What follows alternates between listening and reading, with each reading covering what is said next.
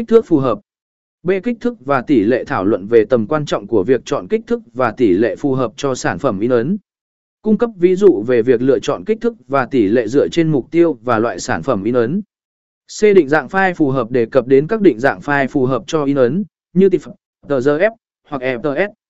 Hướng dẫn về việc chuẩn bị và gửi file in ấn đúng định dạng để đảm bảo kết quả tốt.